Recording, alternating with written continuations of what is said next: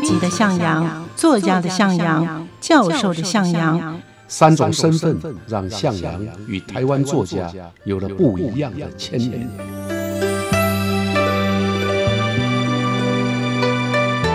听向阳与徐凡谈他的作家朋友们在写作这条路上，生命与创作如何交织出最灿烂的光芒。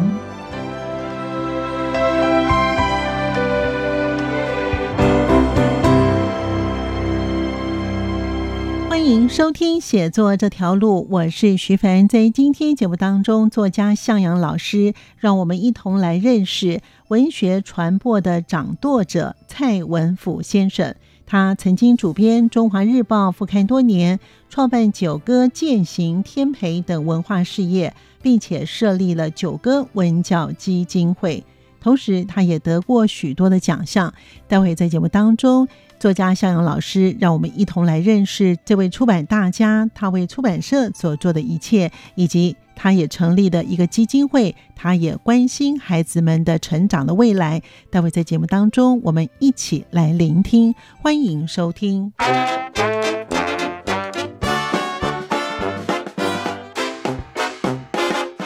文学传播的掌舵者蔡文甫。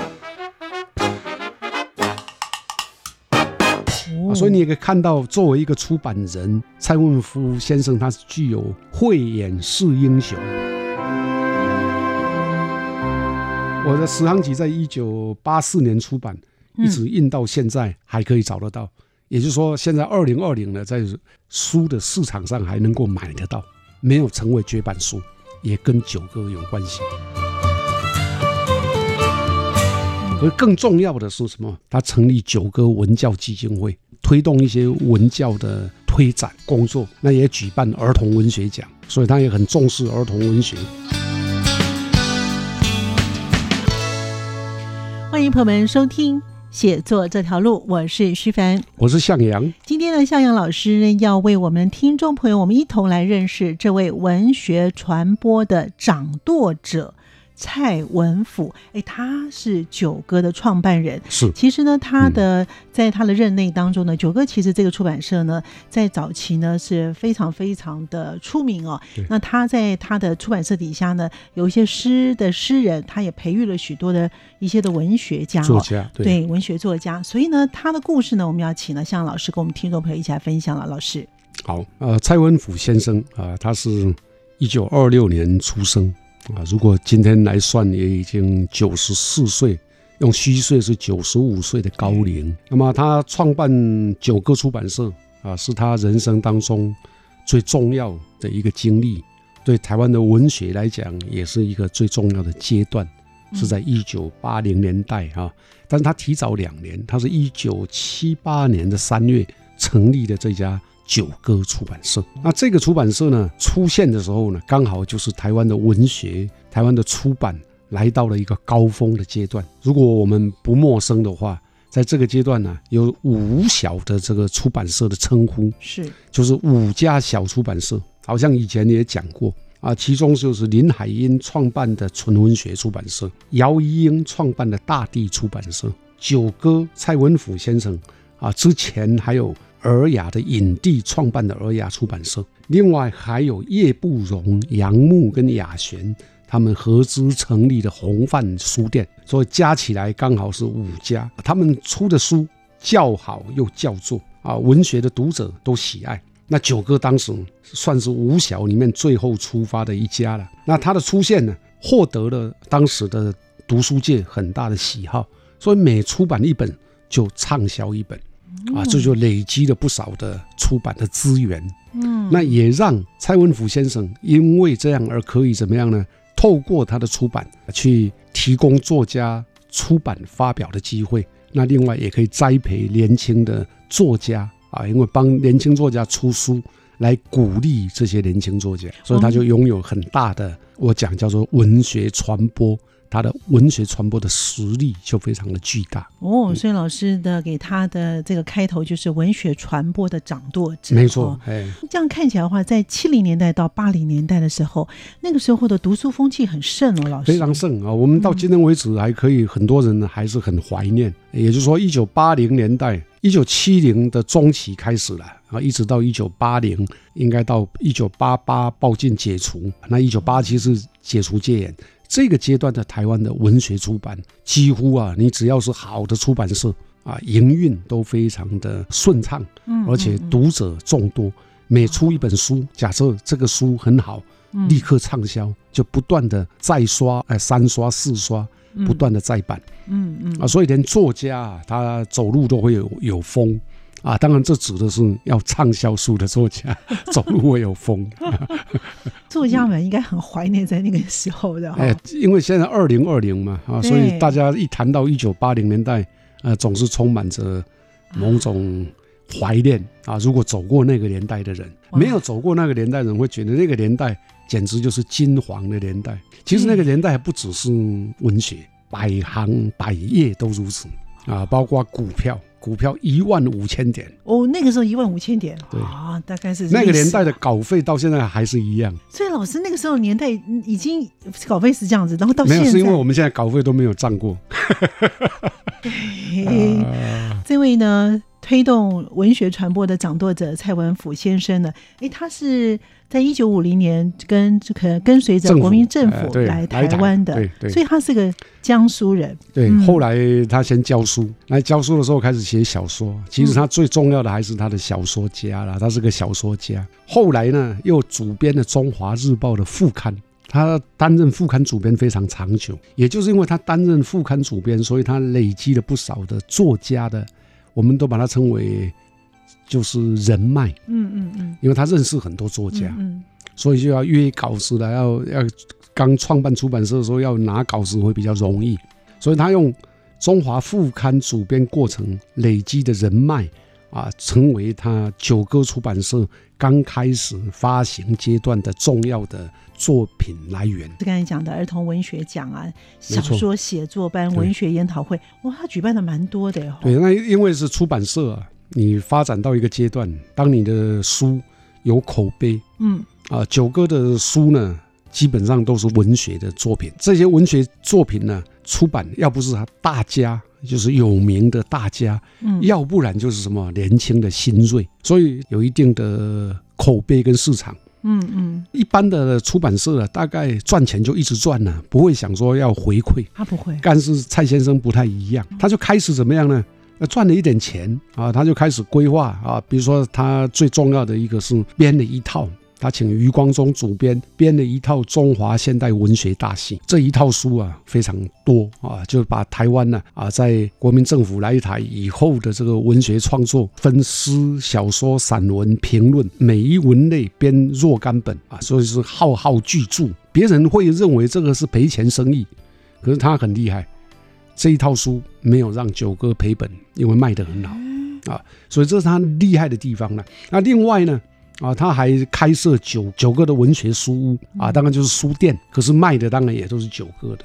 可是更重要的是什么？他成立九个文教基金会，推动一些文教的推展的嗯工作，那也举办儿童文学奖，所以他也很重视儿童文学啊。那也在这个基金会底下主办小说的写作班啊，或者文学研讨会。后来还承办了一个梁实秋的那个是散文奖啊，嗯梁实秋的文学奖有一个是翻译的，有一个是散文，嗯啊所以基本上他都在做文学推广。他从市场上赚的钱拿来放到文学的推广上面啊，算是非常有理想的一个文学工作者。那老师怎么跟这位蔡文甫先生认识的呢？我跟他认识呢，应该是大学时候，因为我开始投稿嘛，啊，嗯所以我有些诗也会寄给《中华日报》副刊。他拿到我的书多半都看了，包括散文也是。后来呢，他成立九歌出版社的时候，我已经在进入《智利晚报》了。一九哦，一九七八还没有，到了一九八一年，我进入《智利晚报》。嗯啊，所以他跟我之间呢，又有变成就是他是《中华日报》副刊的主编。我是《智利晚报》副刊的主编，但我的年纪差他很多，嗯，哈，我的年纪大概差他二十五岁吧。他是一九二六嘛，我是一九五五，五五减二六是二十九岁。啊，所以我我是他的晚辈。啊。但是他对人呐、非常客气。啊，他也也总是叫我向阳兄，害我很不好意思。啊，因为我我们主编有一个联谊会会常在相聚。嗯。啊，所以在这个过程里面，前面呢他是副刊主编，我是读者。后来变成我是主编，他也是主编。当然我们没有竞争了，因为毕竟我那个报是小报，《智利晚报》嘛是小报，而他负责的这个报呢是党报，那国民党的省党部的报纸《中华日报》，那《中央日报》是国民党的中央党部的报纸，《联合报》《中国时报》是民营的两大报，嗯《智利晚报》是台北市的小晚报，所以不能相比。嗯嗯嗯，所以他们等于是一个是相关这个政府啊跟党的关系，一定哦，那一个是啊因为他们是随着政府来来台的作家嘛，那嗯，所以他们跟党的关系当然都很好。那老师呢，其实呢，在那个时候呢，他接到余光中这位文学家呢，请他邀集老师呢写个诗篇。哇，这个过程要请老师也说一下。啊，我在年轻的时候呢，像五小的出版社，也是刚刚提到的这些出版社，我读大学的时候啊，只要他们的书，我就一路的买，对，而且我是按照编号，比如说他叫九歌蚊虫一二三四，我就一路买，所以等于没有在选书了，那是对文学的喜好。心里面也经常想说，哦，假设有一天能够在九歌出书，不知道多好 啊！但是也不敢讲，因为毕竟是小小小作家，嗯才刚出道没多久啊，没有想到一九八三年呢，第一个姻缘呢，是一九八三年我在《时报周刊》吧的之前，啊曾经写过两个专栏，一个专栏是中国神话故事，一个是寓言故事。嗯嗯，有一天呢，我就接到他的啊电话啊，他跟我说：“哎，你以前在《时报周刊》呢有写过一系列中国神话故事，你把这个稿子整理给我啊，因为我们九哥啊来出版啊，所以我的最早的书其实不是我的创作，而是我改写的啊中国神话故事，就交给他，我就成为九哥的作家了 啊。那等到一九八六年啊，他又继续催我，我又给他一本叫做《中国寓言故事》。嗯啊，也是在他的的这个催促底下出版。那这两本呢，后来中国寓言故事啊，被选为二十世纪的台湾儿童文学一百本之间的其中的一本。销路也非常好。呃，嗯，销路我不知不晓得。嗯好，OK，好。那等到你提到的这个余光中先生这一件事呢，啊，那是很久很久以后的事了。啊，大概就是一九八五还是八六的事了。嗯嗯啊，那一九八四年，当时呃有一天，蔡文甫先生跟我打了电话啊，他说希望啊能够呃问我有没有诗集啊，我说有啊有啊。我问他为什么要问我这个呢？他说因为余光中跟他推荐说九哥应该找向阳出诗集嗯啊，所以他打电话给我。嗯嗯嗯啊，那我就跟他说好啊，我来选。那我也是拖很久，我拖了两年。啊这么久对，然后他也不断的跟我催促啊，我心里面想，我要给一个出版社出我的诗集，那我总不能说啊，我现在赶快凑一凑就给他啊，所以那时候我就思考要给他什么。后来我想给十行集，那我就必须等到我把这个十行集的创作写完写完嗯啊、而且我要选一下好好的、坏的，坏的要剔除嘛，好的才留下来。嗯所以这样才经过两年。那用这两年的时间，我就把十行诗交给他。那是在一九八四年，啊我还记得当时十行集出版的时候呢，同一个时期，他在跟这一批啊，大概出版社啊，一个阶段，比如说七月会出三本到五本。嗯那这三本到五本呢，除了我的十行集以外，还有林清玄的散文集叫《白雪少年》，哦古微微的散文集叫《梦里梦外》。嗯嗯啊，所以换句话说，那一批啊，他全部出年轻的，我的是诗集啊，林清玄、古微微是散文。林清玄当时也还不是很很畅销哦，他出这个《白雪少年》都没有畅销过。嗯，可是没有想到，蔡文福先生啊，因为这样的一个鼓励啊，让林清玄的很多作品都开始在九歌出版，发展到后来呢，成为菩提系列。金色菩提，各种菩提的哈，林清玄就变成写禅学跟佛学的散文的大家，这个也让蔡文甫先生的九歌赚了不少钱，啊他都全部都在是畅销，都在九歌出还，全部在九歌。哦所以你也可以看到，作为一个出版人，蔡文夫先生他是具有慧眼，慧眼识英雄。他不会因为你现在是小作家啊，就看不到你的未来。嗯正好相反，他都看到了未来哇，啊，这也是很精准的一个编辑人啊。对我来讲呢，我大概十行集也是我所有诗集里面呢、可以不断再版的一本，其他的诗集都是一版就结束了。啊，我的十行集在一九八四年出版，一直印到现在还可以找得到。也就是说，现在二零二零呢，在书的市场上还能够买得到，没有成为绝版书，也跟九哥有关系。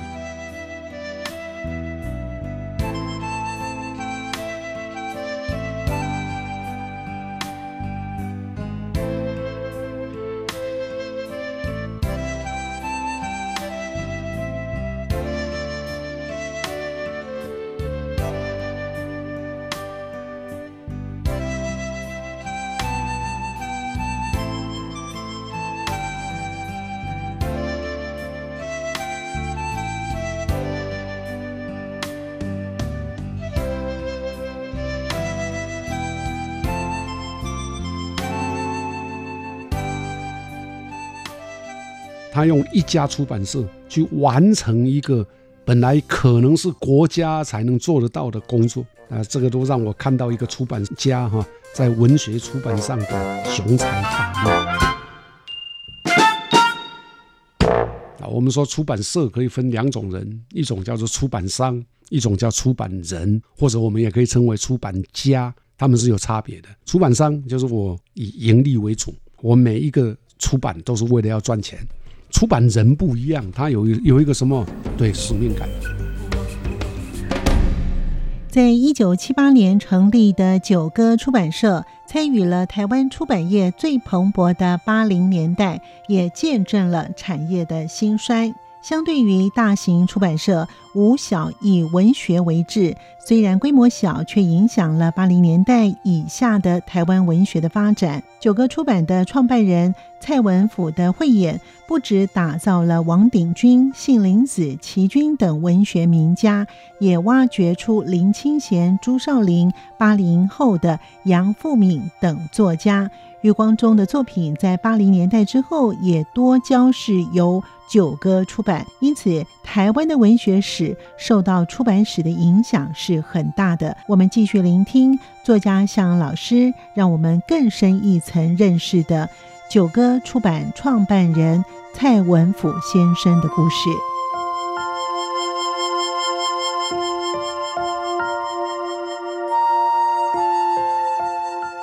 这位呢，蔡文甫先生呢，他就像老师刚才您说的，他具有慧眼，他还有气魄。因为这些年轻作家在当时在市场上名气没有那么大，对对，可是现在都是大家刚刚冒出头来，对，嗯对嗯。而且呢，我看了老师的这个文章之后，我也才发现说，哦，原来老师也会有出儿童文学的书哦。所以老师要不要谈一下？我们再跳过来谈一下，好就是出儿童文学神话故事跟这个寓言故事啊。哦，老师当时为什么会想写这方面的故事啊？最早我那个时候之所以会写儿童的故事，是因为我在《时报周刊》担任主编。嗯那《时报周刊》是当时台湾最重要的大型杂志，大八开，也有人说是八卦杂志。它的封面都是很漂亮的女歌星、嗯女影星，然后穿的很少嗯，泳装。可是我跟桑琴呢是这一份刊物的主编，你就很难想象，是两个写现代诗的诗人在编的。《时报周刊》呢，当时有别册，家庭别册，嗯家庭别册的主编啊叫陈怡静啊，他就坐到我旁边啊，他说啊，向阳啊，你来帮我们家庭别册儿童版写点东西吧。我说好啊，所以我就开始构想，那就写了这两本啊，哦一个就是寓言故事，一个就是神话故事。嗯嗯，然后我写的时候，当然我设定的读者就是小朋友，对，所以我要用小朋友的口吻来写过去的神话故事。哇，啊，所以这是刚开始创作的一个因缘。嗯嗯，那蔡文甫先生他就注意到这一个东西，所以他一直记得。等到我后来到《智利晚报》的时候，他才会要求我把这两本给他。给他呢，其实是等于是他九歌儿童书房的创业作，就第一批。哦，他有儿童文学，对，那儿童文学书房后来也是卖得很好，也是赚不少钱。所以基本上，我就总是觉得一个出版家啊，赚钱不是他的罪过啊，赚钱是好的。然后他赚了完钱以后，他又继续投资啊，继续出更好的书。嗯，所以这才让九哥从一九七七零年代末期一直到现在二零二零了，这个时间过了很久了，他还是。在台湾的出版市场上，还是占有非常重要的一席之地。没错，嗯，所以老师刚才有讲到说，他有出有一个九歌文教基金会，他在这个文教基金会，他推动了很多的不同的一个嗯活动。这种活动呢，当然，我想我们来谈一下九歌除了一般的文学创作以外，他还出了一些重要的。刚我提到啊，中华现代文学大系，对，其实他也曾经出资。帮忙台湾重要的一个诗刊叫做《蓝星诗刊》，嗯，无偿的哦，就是他他由九哥来出钱帮蓝星啊季刊，他这个诗刊总共出版了八年，这个是完全没有收入的啊，也就是他必须要出钱去印那个诗刊。而蓝星呢是台湾的四个重要的诗社之一，嗯，除了立诗社、创世纪、蓝星。啊，再加一个叫现代诗，嗯，这是四个重要的诗社啊。蔡文甫资助他们。那另外就是刚提到的中华现代文学大系，总共有十五本。那到两千零三年之后，他又出版第二套，叫《中华现代文学大系二》，总共十二册。也可以说啊，在台湾啊，你只要想要了解台湾现代文学。啊，你找这两大册的现代文学大系，大概就可以了解从一九四五年一直到两千零三年这个阶段的啊台湾的文学的发展的样貌。诗也可以看得到，散文可以看得到，小说还有戏剧。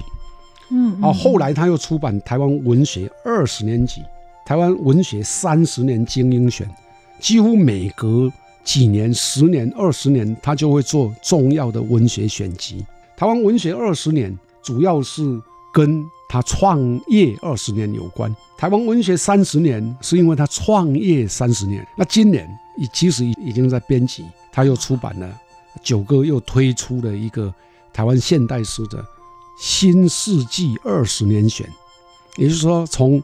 二零零年到二零一九年呢，这个阶段，二零二零年这个阶段的台湾的重要的诗作又出了两本的选集，现在还没出版。当然，也许我们播报出去的时候已经出版了。所以这整体来看，这些选集成本很高。为什么很高？因为你每选一个人，你就要付一个转载费。那假设这个选集有一百个人，你就要付一百笔转载费，还没印刷。就已经先有成本了，那他都勇于投资，所以基本上他用一家出版社去完成一个本来可能是国家才能做得到的工作，啊，这个都让我看到一个出版家哈在文学出版上的雄才大略。后来到两千零五年，就十五年前，他就得到了金鼎奖，金鼎奖就颁了一个特别贡献奖，主要就是要表扬他在。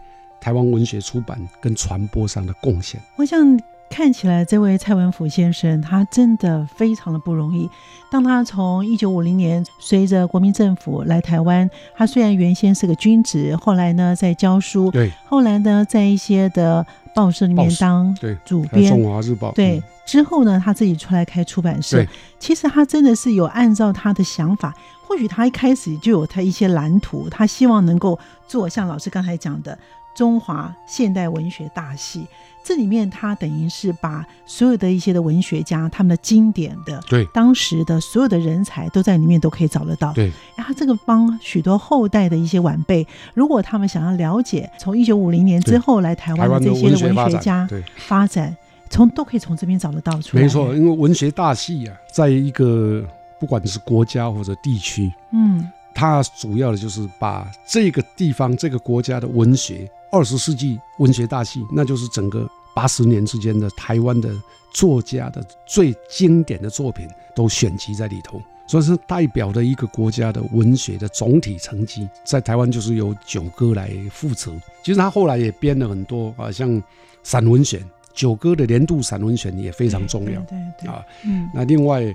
他后来还还做了一些刚刚你提到的基金会的工作，嗯，嗯。啊，那这些工作呢，其实也都是要付出，就是成本。对对。啊，但他这个比较没有收入，因为基金会是不太会有好的收入，对，它不是营业，嗯。所以他还要推广。基本上啊，做出版人啊，我们说出版社可以分两种人，一种叫做出版商，一种叫出版人，或者我们也可以称为出版家，他们是有差别的。出版商就是我以盈利为主，我每一个出版都是为了要赚钱。出版人不一样，他有一有一个什么，我是个使命，对使命感。嗯何况这五小啊，包括蔡文甫，包括以后我们会谈到的影帝，他们基本上都是文人，他们是文学人啊。林海音也是，姚一英也是，雅璇呐啊，杨牧啦，都是文人，所以他们有不赚钱的那个打算的。因为他们也必须要担负文学人的一些使命啊，他们做得到，所以我们称为出版人。那等到他壮大了，当然就变成家成家了，叫出版家。啊，以今天来看，他已经是一个非常重要的出版家。是，其实我们还真蛮期待，现在还可以呢，恢复在七零年代到八零年代的那个的时代当中，希望许多人回得去。呃许多很多人能够愿意看书，有很多的大家，有很多的新锐的文学作家能够再出来哦。哇，好，今天我们呢，我们非常感谢向老师呢，让我们认识了文学传播的掌舵者蔡文甫先生，看到他为台湾的文学其实做了很多的贡献哦。是他做的这些呢，其实都是应该就像老师讲的，这是国家级应该要做的，可是是他们私人的出版社就完成了哈。没错。谢谢向阳老师，谢谢也谢谢听众朋友的收听，我们下次见了，拜拜。拜拜。是阳光，翅膀打开了世界之窗；是阳光，翅膀环绕着地球飞翔。感谢您的收听，更感谢向阳老师，让我们更深一层了解，也仔细解说了文学传播的掌舵者九歌文化的创办人蔡文甫先生。我们下次见。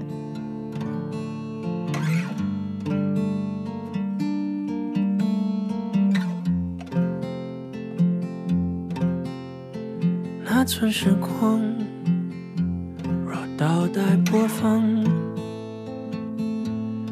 会记得天微亮，你在身旁，再关上，让北风迭起的模样，就你我俩，那是眼眶，我正在悲伤。你指引我飞翔，你说肩膀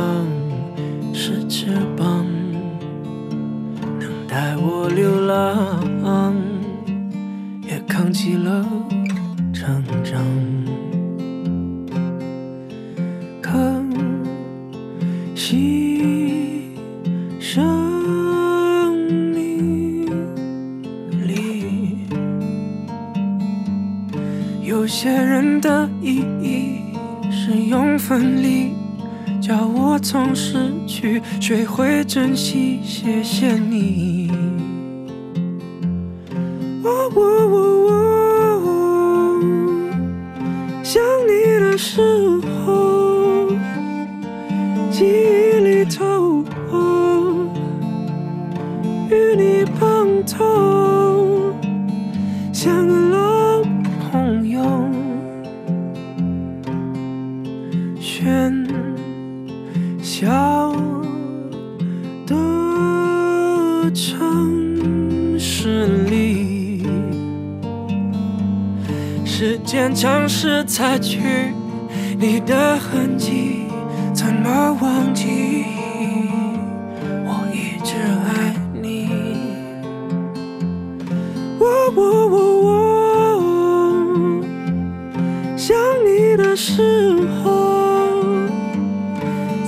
在心